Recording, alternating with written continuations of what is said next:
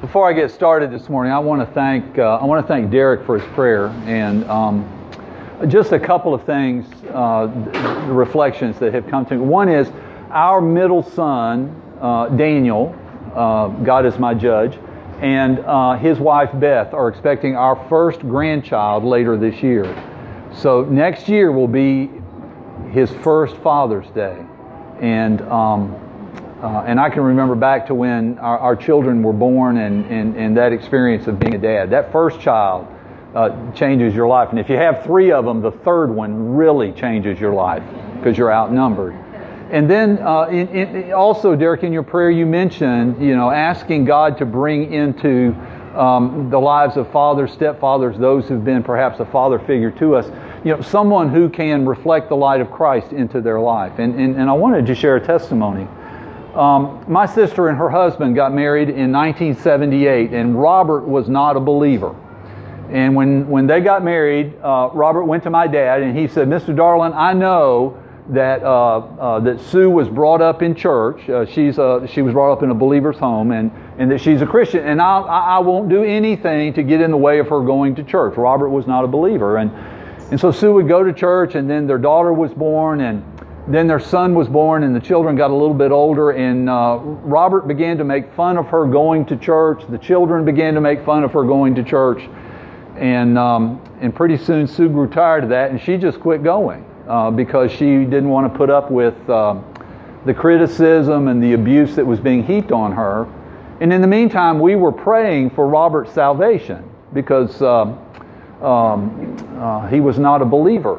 And at some point in those uh, first uh, five to ten years, Robert came to us, and he said, he said to me particularly, he said, um, he said, "You know, being a pastor is your job." He said, "But I don't want to hear anything more about Jesus. So don't don't talk to me about Jesus. Don't talk to me about church. I, I don't want to hear any of that." And for twenty plus years. Um, Suzanne and I and some others, we had a wonderful group of uh, older ladies in our church uh, who were real prayer warriors. We prayed for God to bring into Robert's life a friend who would tell him about Jesus. And um, we would send birthday cards with Bible verses. We would send anniversary cards with Bible verses. When we were together, my sister would say, "Chuck, would you have the blessing for our food?" And you know, in a thirty, sixty, ninety second prayer, you can pray the whole gospel. So Robert kept hearing the gospel, but there was no response. And then about ten years ago, uh, my sister and my brother-in-law moved from South Florida um, up into northeast Georgia in the U S And uh, and Robert had told my sister, "When we move, I'll start going to church with you." And he kept his word. They went to this uh, church out in the country, close to where they lived. And God brought into my brother-in-law's life a young man by the name of Benji. Um, Benji loved fishing. He loved hunting. He loved drag racing. He loved cars. He loved uh, NASCAR. He loved a lot of the things that Robert loved. And God brought this young man into uh, into my brother-in-law's life. And um, and God used Benji. And, and a couple of years passed, and Robert went before Christmas, uh, seven years ago I think it was. He went over to Benji's house, and, and, and, and he just shared some things, and Benji shared the gospel with him. And then the next morning, Sunday morning at church, uh, when they had their altar call, Robert came to the altar, and the pastor, he prayed with the pastor and asked Christ to come into his heart. Um, and, and what I want to say is, you know, Derek, coming back to your prayer, you know, we do not know who God will bring into our loved ones' lives to touch them. In fact, when we started praying for God to bring someone into Robert's life who would share Jesus with him, Benji had not yet been born. Okay? That's an amazing thing. And it was seven hundred miles from where Robert was at that point. But God is an awesome God, and God works in powerful ways, and He works in ways we do not see or understand. And so God brought into Robert's life this young man named Benji, who shared Jesus with him.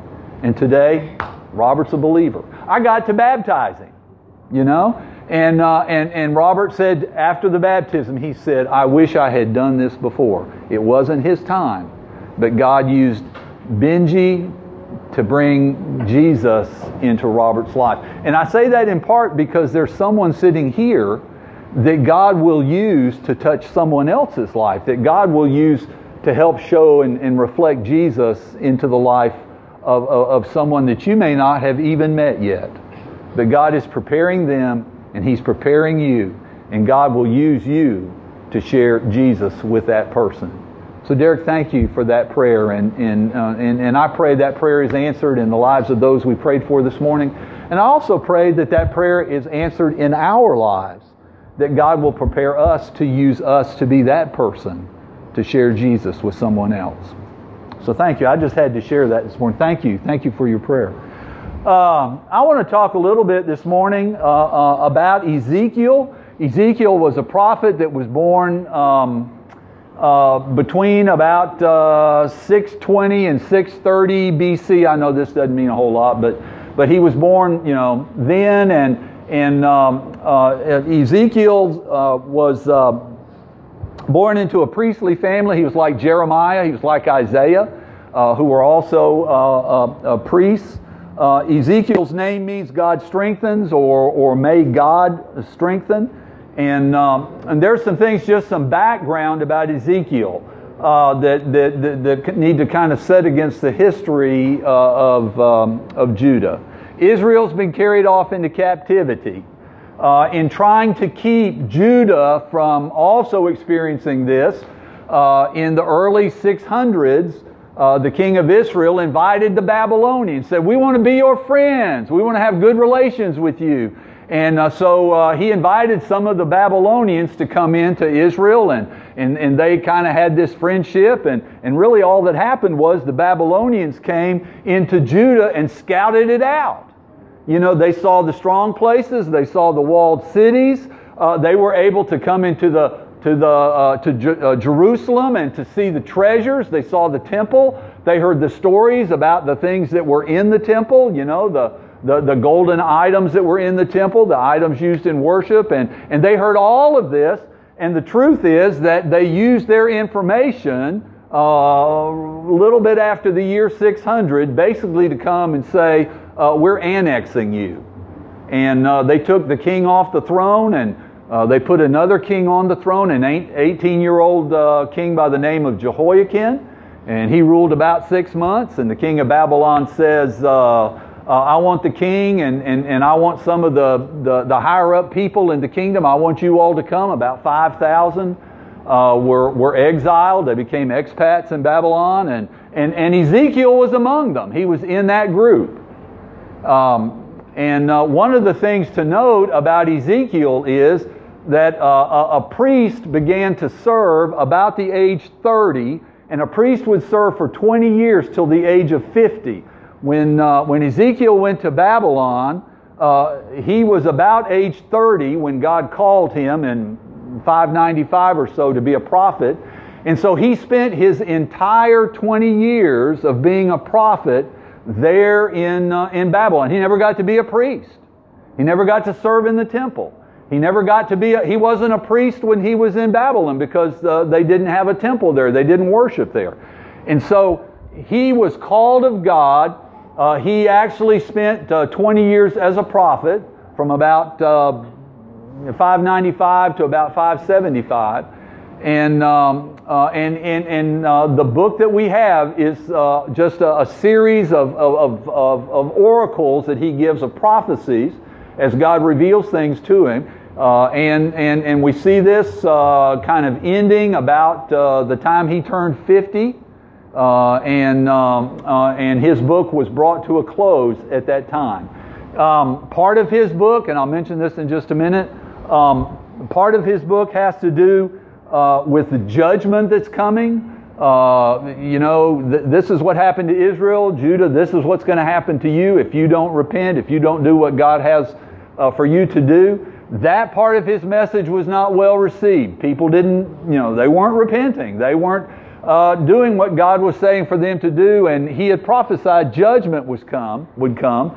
And then on the other side of that, he began to prophesy. In the second part of his book, he prophesied about, um, about restoration, that God would one day uh, restore his people, that God would one day do all of this. And it wasn't about Israel, but it was about God and his glory. This would be about God's being glorified through what God would do. So that's a little bit of background uh, about, um, uh, about Ezekiel. Um, and uh, the chapter we're going to look at today, chapter thirty-three, uh, really is the transition chapter between those two parts.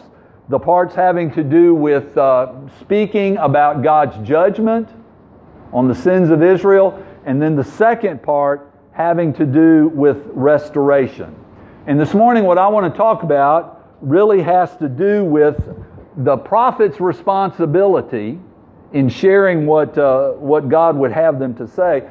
And then also the second thing I want to talk about this morning is being individually accountable to God.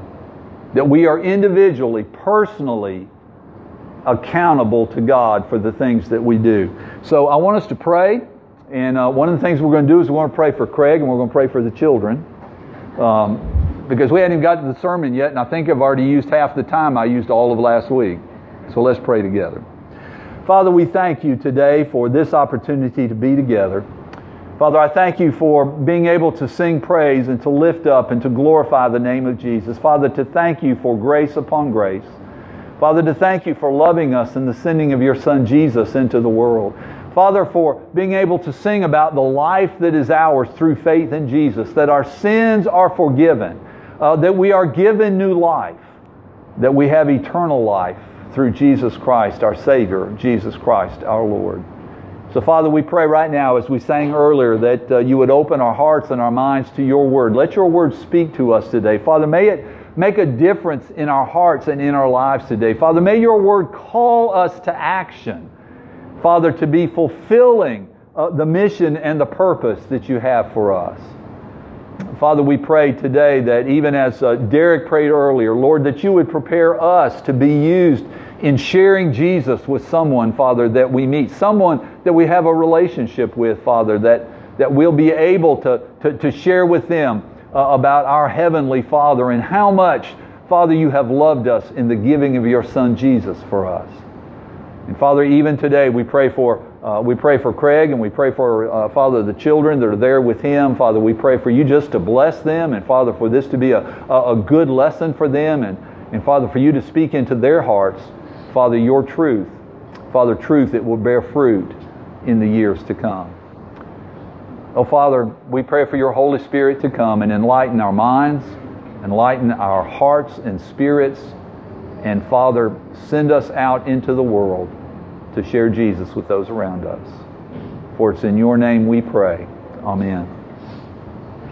I'm just going to read a part of the chapter at a time, and then we're going to work through uh, Ezekiel thirty-three, the first twenty verses.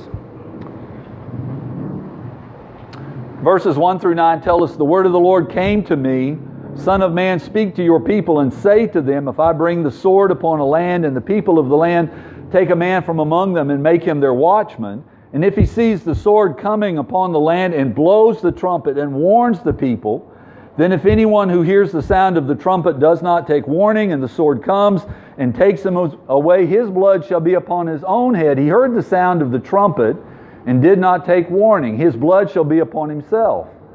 But if he had taken warning, he would have saved his life. But if the watchman sees the sword coming and does not blow the trumpet so that the people are not warned, and the sword comes and takes any one of them, that person is taken away in his iniquity. But his blood I will require at the watchman's hand. So you, Son of Man," verse seven, "so you, Son of Man, I have made a watchman for the house of Israel. Whenever you hear a word from my mouth, you shall give them warning from me. If I say to the wicked, O wicked one, you shall surely die, and you do not speak to warn the wicked to turn from his way, that wicked person shall die in his iniquity, but his blood I will require at your hand.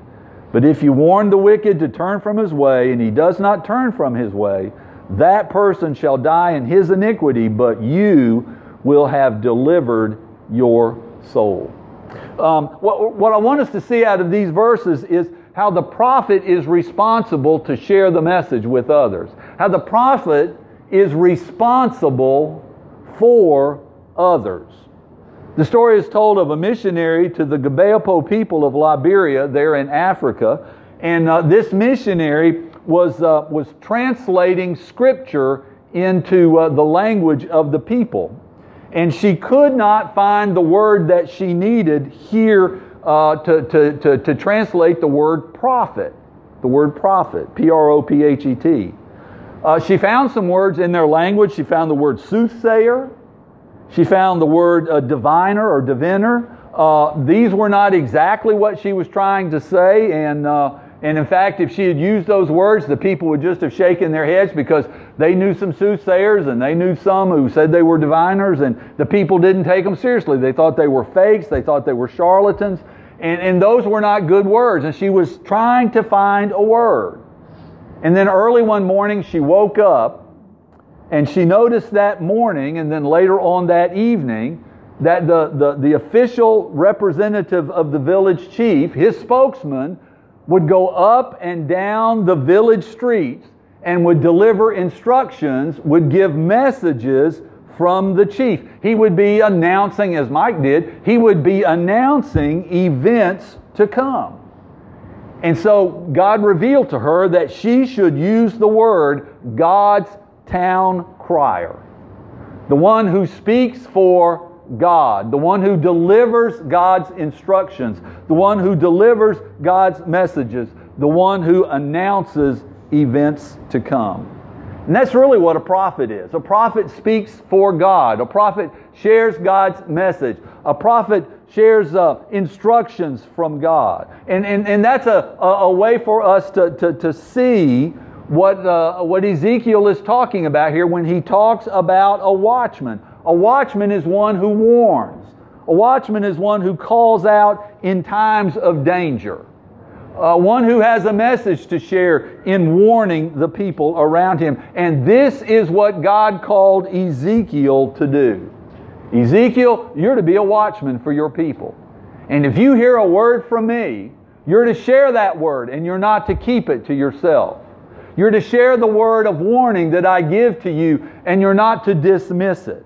He was to watch for the enemy. He was to blow the trumpet. He was to let the people know about what was coming. The thing to know about the watchman is he's not responsible for what the people do once he shares the message. His responsibility is to share the message. His responsibility is to give God's instruction. Ezekiel was to share the word that God had given to him. He wasn't responsible for their response, but he was responsible to warn them. Now I want us to come over into the New Testament for just a minute. In a very real sense, on this side of the cross, in a very real sense, all of God's people are watchmen. All of us, each of us sitting here, we have received the Holy Spirit of God as we have trust in, trusted in Jesus Christ. And to every one of us who is a believer, God says, I have made you a watchman. I've made you a watchman for your neighborhood. I've made you a watchman for your workplace. I've made you a watchman for the, the circle of friends or acquaintances that you, uh, that, that you have.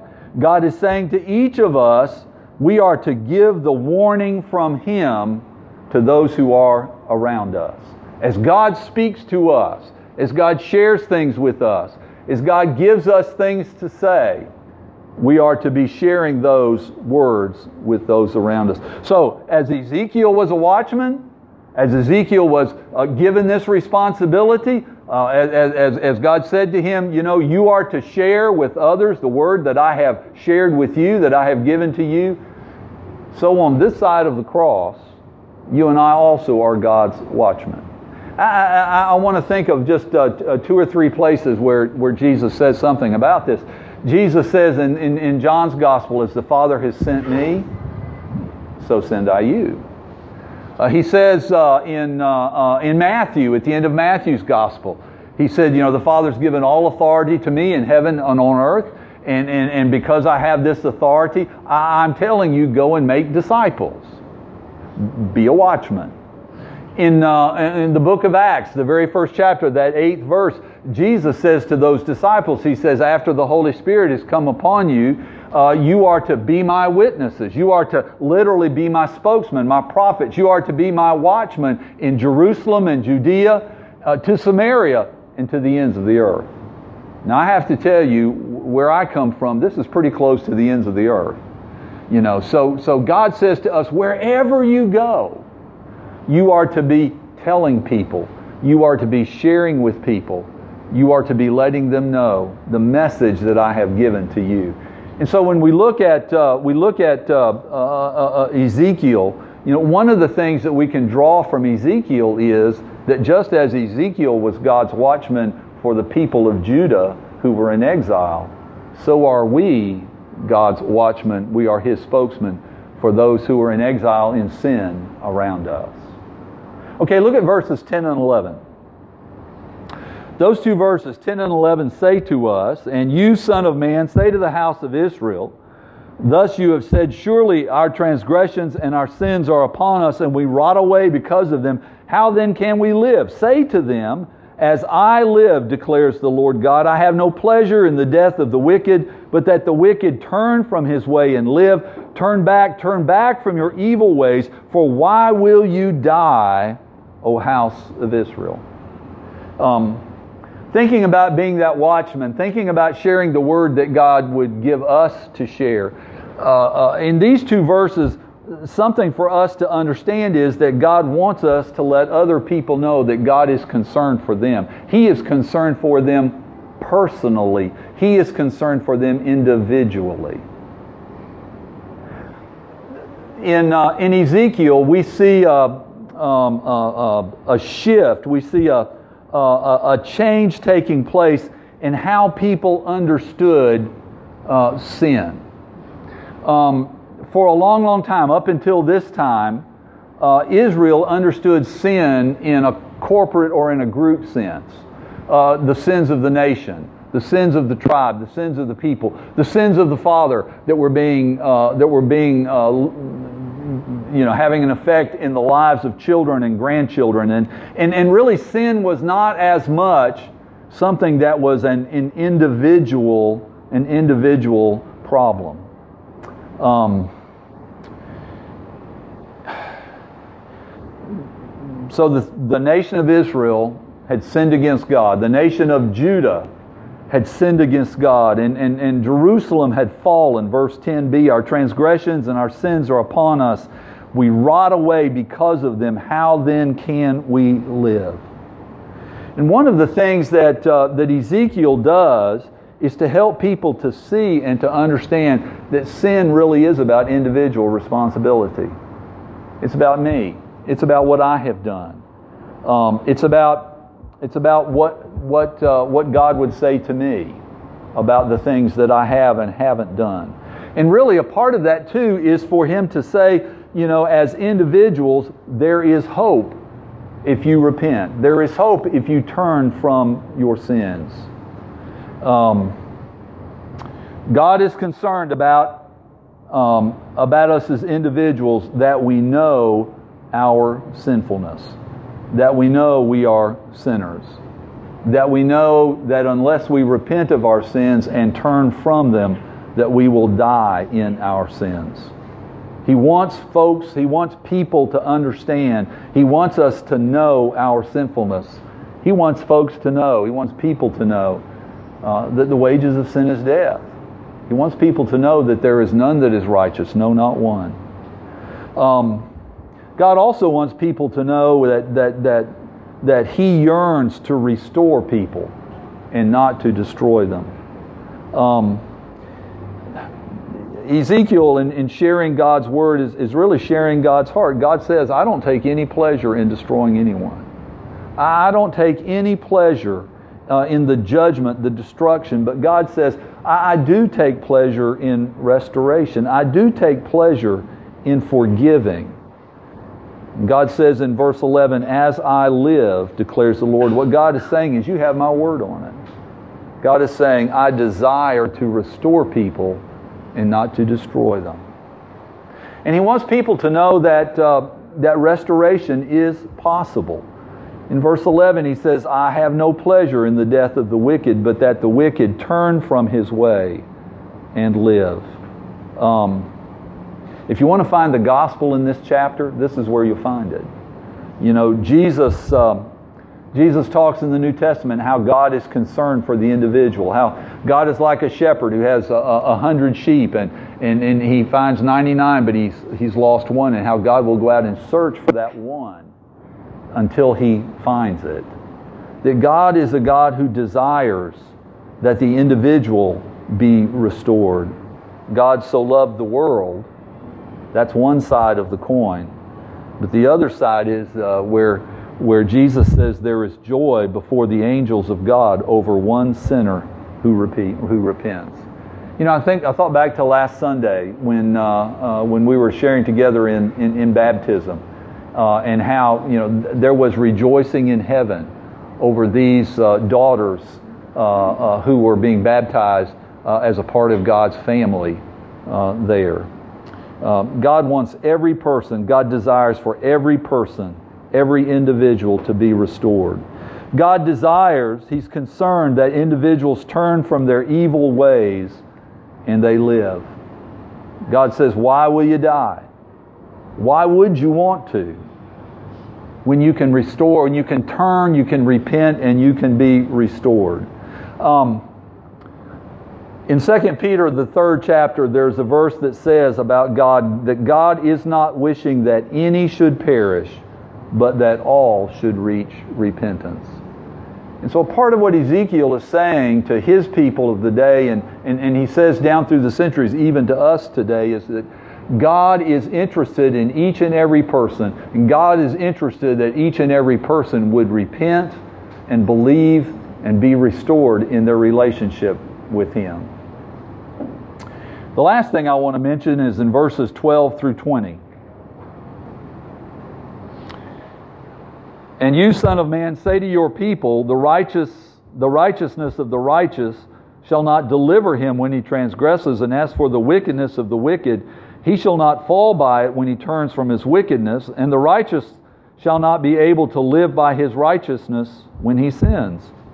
Though I say to the righteous that he shall surely live, yet if he trusts in his righteousness and does injustice, none of his righteous deeds shall be remembered, but in his injustice that he has done he shall die. Again, though I say to the wicked, you shall surely die, yet if he turns from his sin and does what is just and right, if the wicked restores the pledge, takes back, gives back what he has taken by robbery, and walks in the statutes of life, not doing injustice, he shall surely live, he shall not die. None of the sins that he has committed shall be remembered against him. He has done what is just and right, he shall surely live. Yet your people say, the way of the Lord is not just, when it is their own way that is not just. When the righteous turns from his righteousness and does injustice, he shall die for it. And when the wicked turns from the wickedness, his wickedness, and does what is just and right, he shall live by this. Yet you say, the way of the Lord is not just. O house of Israel," this is God's word to the people and God's word to us, "I will judge each of you according to his ways." The last thought I want to leave you with this morning, one is, going back, that, that, that we have this, uh, this uh, uh, uh, calling, we are being sent out to be God's watchmen, to share Uh, God's Word with those around us. And a part of what we share is that God doesn't desire that any should perish, but that, but that all should come to life in Christ. But God also wants us to be able to share that each and every person is responsible for his eternal destiny. That each and every response, uh, person makes a decision, makes a choice, uh, uh, and, and, and that choice is whether to accept or reject for himself or herself God's offer of life, God's offer of salvation and forgiveness in Jesus Christ. That every person is free and accountable. That every one of us, to come to, to, to that relationship with God, we must repent of our sins and walk in the way of Jesus. Um, Something to remember here is that this is a choice we make ourselves. We don't inherit this from our parents, okay? Uh, just because our father or our mother was a believer, that doesn't somehow uh, uh, you know, make us a believer, or, or we can't somehow get under the umbrella of their salvation. Um, just because our spouse is a parent, we I, I mean, uh, just because our spouse is a believer, we aren't covered uh, by their salvation. Um, the first church I pastored when I came out of seminary, Uh, we had a wonderful uh, woman in our church, very faithful believer, oh, such a great heart for missions. Uh, uh, she was uh, someone who's very influential in Suzanne's life and in, in uh, uh, Suzanne's commitment to missions. And um, and Eloise would come to church, and uh, uh, and her husband Creel would get all dressed up, and, and Creel would come, and, and, and he'd be the best dressed person there. He'd wear a three-piece suit. You know, I mean, he was always well dressed. And he'd come and he'd sit right next to her. But he was not a believer. And I remember one time having a conversation with him, and I said, Creel, uh, you, you know, you come to church every Sunday, and, and, and yet you've never professed faith in Jesus. You've never asked God to forgive your sins. You've never invited Jesus to come into your heart and, and to be your Savior, to be your Lord. Why is it that you've never made that choice? What's holding you back? And he just looked at me and he said, well, Chuck, he said, Eloise has got enough religion for both of us. That's not true. You know, one of the things that this Scripture teaches us, and, and, and the New Testament teaches us, is that we are each, every one of us, responsible. We choose individually to admit to God that we are sinners. We each individually choose to believe that God sent Jesus into the world, and Jesus died on the cross for me, for my sins. He is my Savior when I trust in Him. And each of us individually receives His gift of forgiveness from sin and confess our faith in Jesus Christ to others.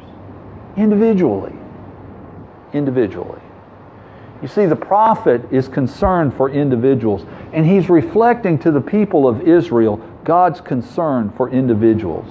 That we each make the choice, we each make the decision to receive what God has done for us in Jesus Christ. For God so loved the world, yes, He loved the world, that He gave His only Son, that whoever, individuals, whoever, individuals, believes in Him should not perish, but have eternal life.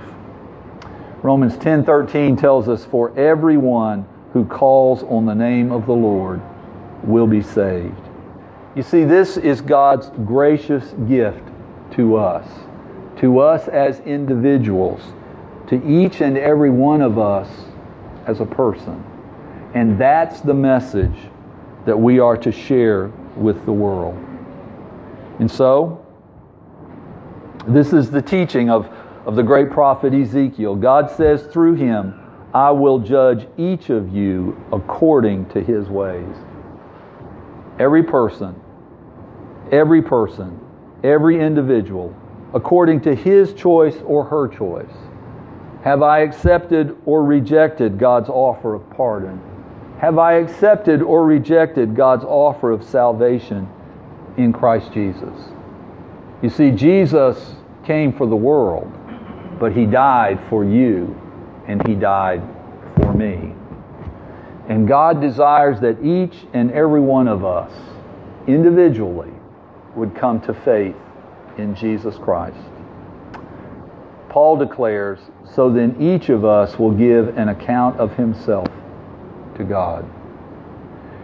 So as we come away from Ezekiel this morning, God calls us to be watchmen, to say to those around us as we have opportunity, this is God's Word, this is God's good news for you. And, and, and we are to, to, to understand that, that, that God doesn't desire for any to perish, but God desires for every person to come to faith in Jesus Christ. Not everyone will, unfortunately, because every person decides for himself or herself their eternal destiny. We're called to share the good news. We're called to be God's town crier. Let's pray together. Father, we thank You today for this word from Ezekiel. Father, we thank You that even in the Old Testament, hundreds of years before Jesus was born, That, Father, you were preparing for his coming. That, Father, you were sharing that there would come a time when you would send many out into the world to share your word. That, Father, you were preparing hearts already to know that uh, you are a God of love who didn't desire that folks should perish, but that folks would repent and live. That, Father, you are showing us that we each make our own decision about faith in Jesus Christ. Father, I pray today for those of us who are sitting here that, Father, we have considered, Father, what uh, you have done through Jesus. That, Father, today, Father, I pray for that one who, who perhaps has never come to faith in Christ, that today would be the day that he or she would admit that he is a sinner, that she is a sinner, and that, Father, they need forgiveness. Father, I pray today that for, for that one who's never trusted Christ, that today would be the day they believe that Jesus is your Son, sent in the world, into the world to die for their sins, and that, Father, they would accept and receive your forgiveness, confessing their sins to you. And, Father, I pray today for that one who's never professed faith in Christ, that today would be the day when they confess to those around them that Jesus Christ is Lord and Savior in my life. I believe Jesus died for me. I believe He has forgiven me. And today I confess Him as my Savior and Lord. Father, we thank you for your love. We thank you for your grace. We thank you for your good news. In Jesus' name we pray. Amen.